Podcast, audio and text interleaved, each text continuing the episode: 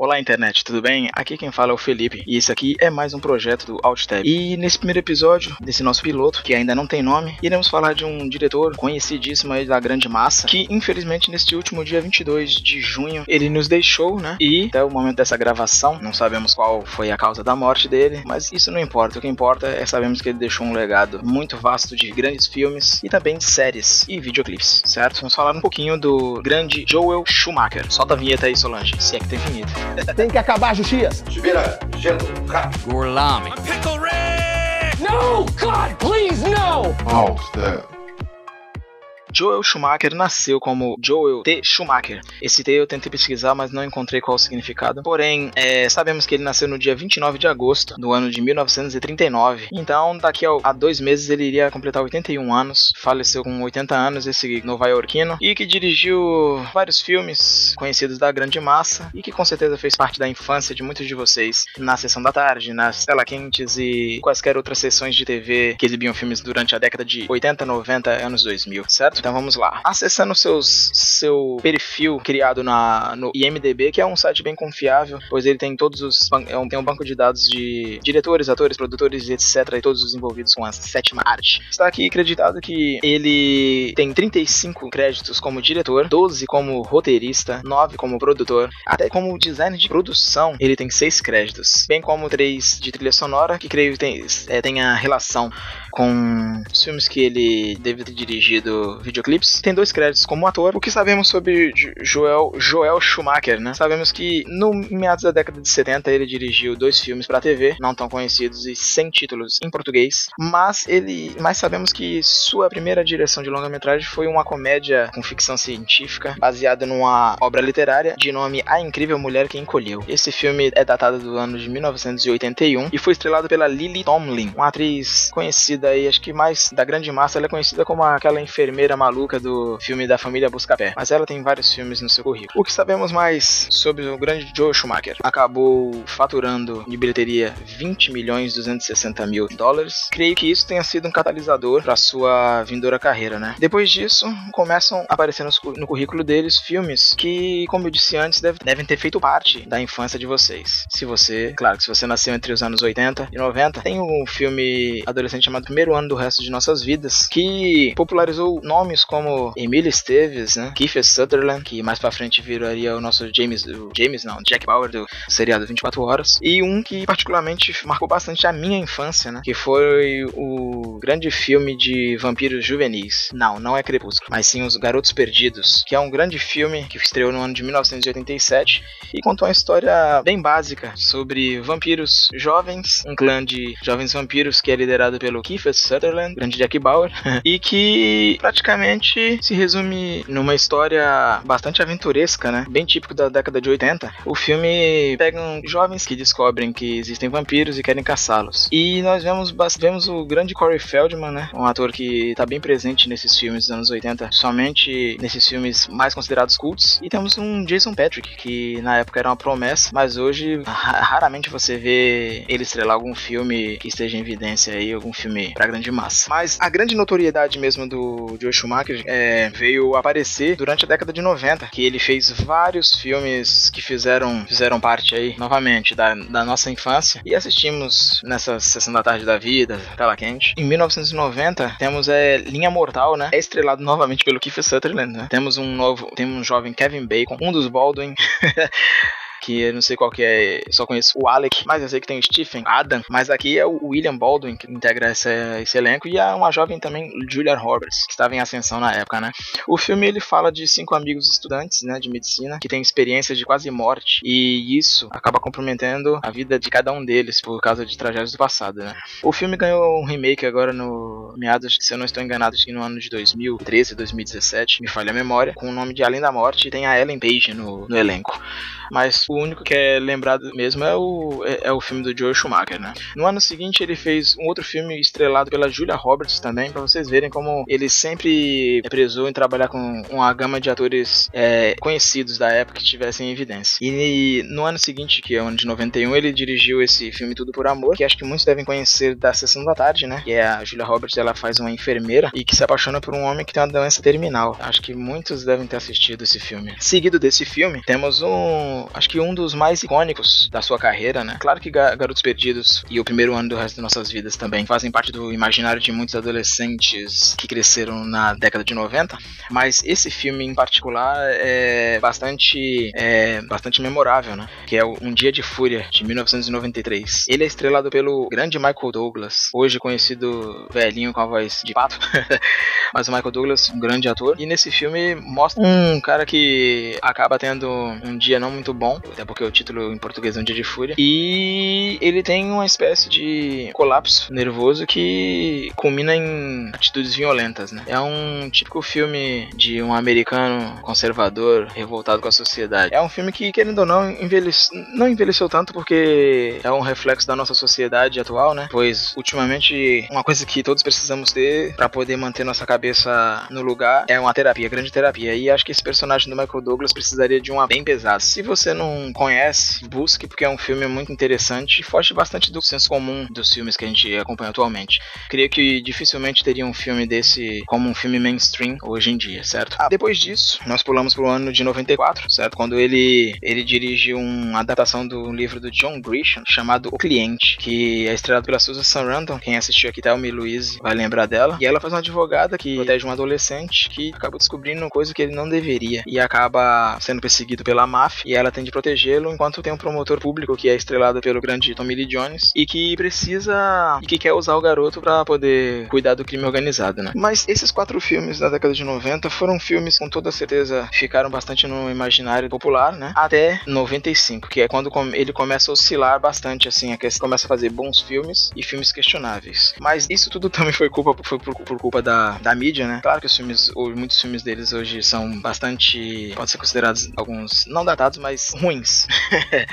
mas não ruim, porque o conceito de ruim é um pouco relativo, né? Mas esse que eu vou citar aqui é um filme que veio na contramão dos ante seus antecessores, que foi é um filme de estúdio, né? É um filme grande, que é o Batman Eternamente. Né? Depois de 92, quando tivemos o Batman o Retorno, que é o, o último filme do Tim Burton, dirigindo o filme do Homem Morcego, e que o estúdio não gostou muito, porque eles queriam vender bonequinhos e foi um filme que apresentou um pinguim grotesco, soturno, né? Tanto que tem uma cena que com certeza foi catalisador do, de todo o alvoroço, né? Que foi o catalisador pro estúdio tentar mudar a mentalidade e tudo mais, mudar a abordagem do personagem. Aí apareceu o Joe Schumacher, né? Pra poder tomar esse. tomar o lugar do Tim Burton. E veio o Batman Eternamente, certo? Filme de 1995. E que depois de dois filmes é, bons e considerados clássicos, né? Dirigido pelo Tim Burton e estrelado pelo Michael Keaton, e mudaram completamente a abordagem, né? Virou um filme mais caricatural e mais colorido. Acho que foi a primeira vez que a Warner desistiu da visão mais dark, mais séria no cinema, né? O que tá acontecendo agora. Nesse filme tivemos o Val Kilmer estrelando, né? Ele era o Bruce Wayne Batman, primeiro Batman loiro, primeiro Bruce Wayne loiro, né? E era um ator que também era uma promessa, tava em ascensão na época, na década de 90, e falaram, por que não escolher ele como o Bruce Wayne? E colocaram ele, que você percebe no filme que é um cara é bem nojento com aquele biquinho dele, aquela boquinha estranha. Não foi, não foi diferente nas gravações, né? Falam que ele foi um ator muito problemático. Não à toa, ele só fez aquele filme. Sem contar que o quadro de vilões era muito over, né? Tommy Lee Jones como Harvey Dent duas caras e o Jim Carrey como Edward Nigma charada. Claro que vendo por uma outra ótica, vai até bacana ver dois atores é, já conhecidos da grande massa, né? Tommy Lee Jones já tinha ganhado um Oscar pelo Fugitivo e o Jim Carrey também já estava consolidado como um, um, humorista, né? E se eu não estou enganado, acho que ele já tinha feito o Ace Ventura. E claro que Tommy Lee Jones estava totalmente fora da, da caixinha dele, tava malucaço. E o Jim Carrey, como sempre, sendo o Jim Carrey e praticando aquele grande overacting. No ano seguinte, né? Mais uma adaptação de um livro do John Grisham. Dessa vez um filme, não que o cliente não, não seja um filme sério, mas um filme um pouco com a temática um pouco mais cascuda pra época, que foi o filme Tempo de Matar, que foi estrelado pelo jovem Matt McConaughey, que ele faz um advogado que defende um, um negro que matou dois homens brancos que estupraram sua filha de 10 anos. E o filme é um pouco pesado porque ele se passa no sul dos Estados Unidos, né? Durante a época da tensão, aquela grande tensão racial,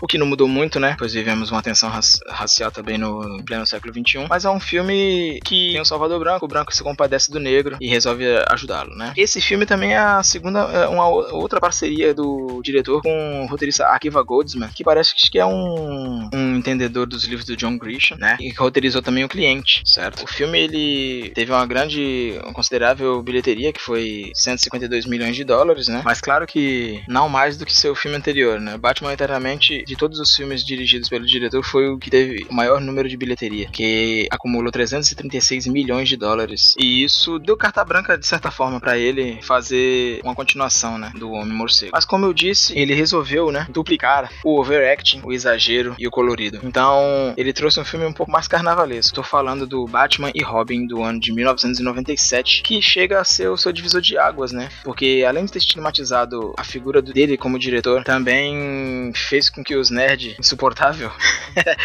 os nerds insuportáveis execrassem ele. Mas tem quem acha ainda o filme um filme cult e memorável, mas não pro lado bom da coisa. O filme, sim, é um filme galhofa que ele consegue elevar a décima potência tudo que foi abordado no filme anterior. Mostramos de novo, somos apresentados de novo a uma gota mais carnavalesca, personagens exageradamente risíveis, mesmo tendo um elenco bastante bacana pra época, né? Porque tinham muitos atores que estavam em evidência. Tínhamos o George Clooney, que dessa vez ele é o Bruce Wayne Batman, já que depois de tantos problemas com o Val Kilmer no filme anterior, provavelmente a Warner não aguentou e mandou embora e falou: vamos colocar um sangue novo nessa, nessa equação. O George Clooney tá vindo de um sucesso, né? Um sucesso de baixo orçamento que foi dirigido pelo Robert Rodrigues, que todos devem conhecer, que é o Drink no Inferno, que ele está ela com Tarantino, né? E ele é um. Ele e o Tarantino são irmãos, são bandidos que estão fugindo e acabam num bar repleto de vampiros. Mas com eles vieram novamente Chris O'Donnell como Robin, certo? E dessa vez com dois vilões, que era a Era Venenosa, interpretada pela grande Uma Thurman, que todos devem conhecer dos filmes do Tarantino, a Mia Wallace de Pulp Fiction e a noiva de Kill Bill 1, volume 1 e volume 2, e nada mais nada menos que um grande astro da ação dos anos 90, pura testosterona, como o Senhor Frio, Arnold Schwarzenegger, e suas frases de duplo sentido relacionado ao frio e a gelo. Mas o, o filme, ele tem seus momentos engraçados, né? Suas falas bastante é, caricatas. A grande cena do bate-cartão de crédito, nunca sai de casa sem ele,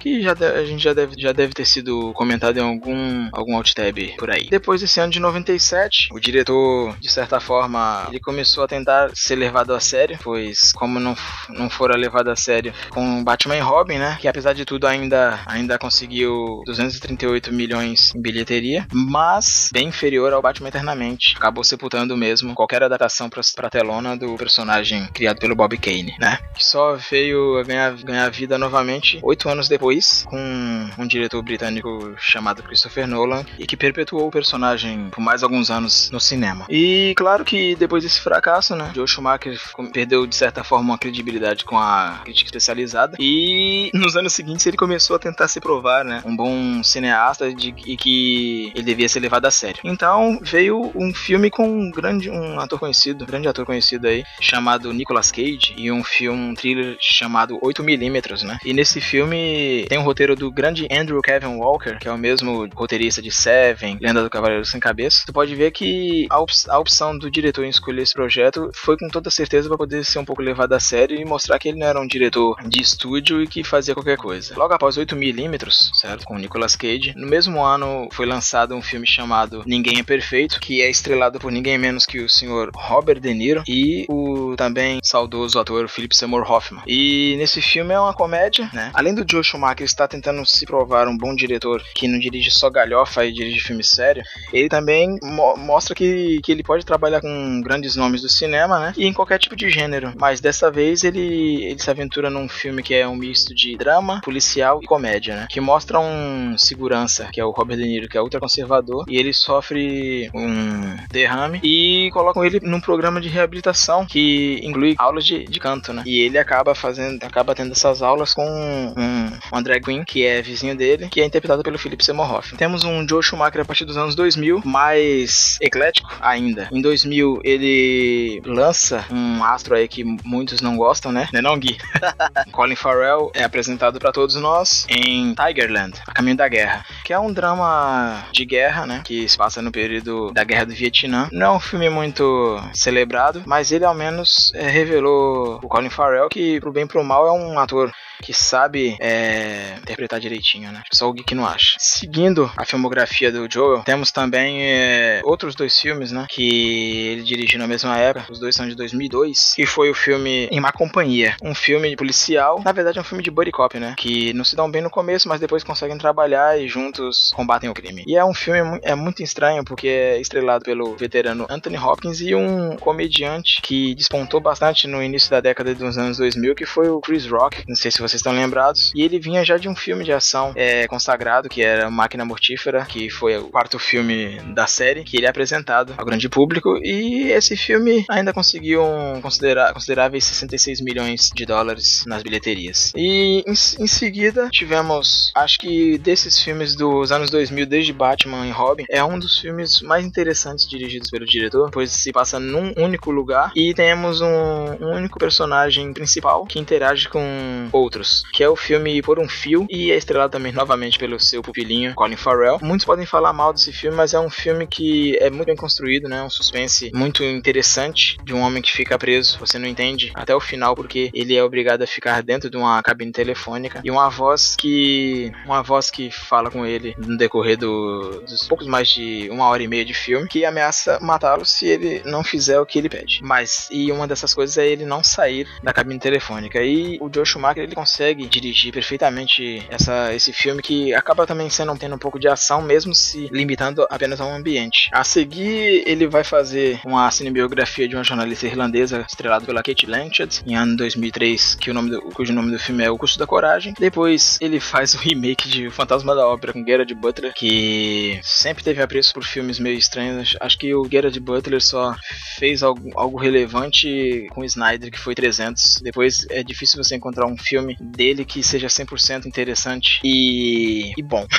Mas o que me chamou a atenção mesmo foi quando em 2007 ele firmou novamente uma parceria com Jim Carrey, um filme de suspense misterioso, assim, chamado O Número 23. E eu me lembro que eu fui assistir o filme no cinema e na época eu fiquei muito impressionado porque eu estava acostumado com o Jim Carrey caricato, com caras e bocas, e desta vez ele estava fazendo um filme um pouco mais sério. E sim, eu ainda não tinha assistido Brilho Eterno de Mente Sem Lembranças. Também acho que não tinha assistido Desventuras em Séries. E foram filmes que o Jim Carrey já tinha mostrado que ele podia ser muito mais que um ator de comédia, né? Teve também o filme que ele interpreta o Andy Kaufman. E o número 23, apesar do roteiro ser um pouco repetitivo, em salientar sempre que o número 23 está na vida do personagem dele, chamado Walter Sparrow, o filme é um suspense interessante e surpreendente. Ele fez o Fantasma da Ópera em 2004. Três anos depois veio o número 23 e somente dois anos depois ele veio fazer novamente outro filme, que é o Renascido das Trevas, que é estrelado pelo hoje celebrado Henry Cavill, estrela esse filme, que é um, um thriller. Depois, no ano seguinte, ele fez outro drama, um drama chamado 12, Vidas Sem Rumo, que é uma espécie de kids, né, que mostra jovens envolvidos com tráfico de drogas e uso de drogas também. E é estrelado pelo Chase Crawford, que, para quem não conhece, é o, o Aquaman do The Boys, né, que eu esqueci até o nome do personagem dele. Se alguém lembrar aí, me fala nos comentários. E também tem a sobrinha da Julia Roberts, que é a Emma Roberts, e o 50 Cent, cara, também tá nesse filme. E é notório ver que o Joe Schumacher sempre gostou de trabalhar com jovens promissores, né? Muito bacana. E Curtis Jackson, que é o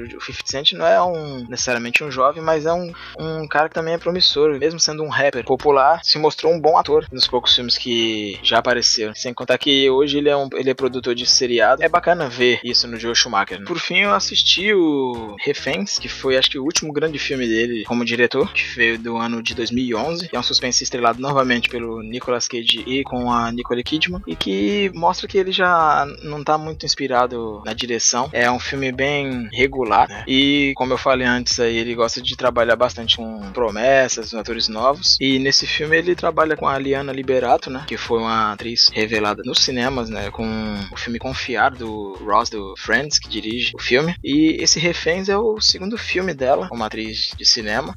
E também tem o tem o jovem Cam Gigandet que fez Crepúsculo. E o filme é um filme um pouquinho é clichê demais, fraco também demais, apesar do elenco, né? Que tem também o Ben Mendelsohn. E infelizmente o Joel Schumacher ele chega ao fim da sua carreira em cinema com um filme como esse, mas vale salientar que valeu muito a pena, vale muito a pena conferir os filmes dele do começo da década de 80 e os da década de 90, certo? Ao final dessa, dessa conversação aqui, vou deixar umas dicas de filmes do diretor para vocês, certo? O último trabalho dele mesmo como diretor veio em House of Cards na primeira temporada que ele dirigiu o quinto e o sexto episódio da temporada. E depois não tem mais nada registrado do diretor, certo? No mais, fica um legado pro cinema, pra arte, né? Mas sempre bom, que nem eu falei no começo. Vai a pessoa, mas a sua obra permanece. Por mais que seja uma filmografia bastante assimétrica, né? Não é muito linear, podemos tirar muitos, muitos filmes bons dessa filmografia dele. E os filmes ruins também tem que estar, porque tem que mostrar que ele não era uma pessoa com falhas, né? não foi uma pessoa perfeita. Ainda assim, dos filmes ruins dele, ainda podemos tirar alguma coisa. E fica uma menção honrosa pro videoclipe do Seal pra trilha sonora de Batman Eternamente, que é a música Kiss from a Rose, que é um clássico da música música pop. E ele dirigiu, né, o videoclipe e é marcante, que vai ficar aqui para vocês de finaleira, ela ouçam. E depois que ela terminar, fiquem com as minhas dicas de filmes do diretor. E espero que esse seja o primeiro de muitos episódios. Deixe sugestões, por favor. Como é um piloto, tô um pouco perdido ainda aqui, não sei muito como abordar. E espero que da próxima vez consiga sair mais orgânico, pois o primeiro, como sempre, é uma experimentação e críticas boas e construtivas são bem-vindas. Muito obrigado para vocês aí. Espero que na próxima sessão nos encontremos e possamos falar mais sobre cinema. Fiquem com o Mier. Tchau.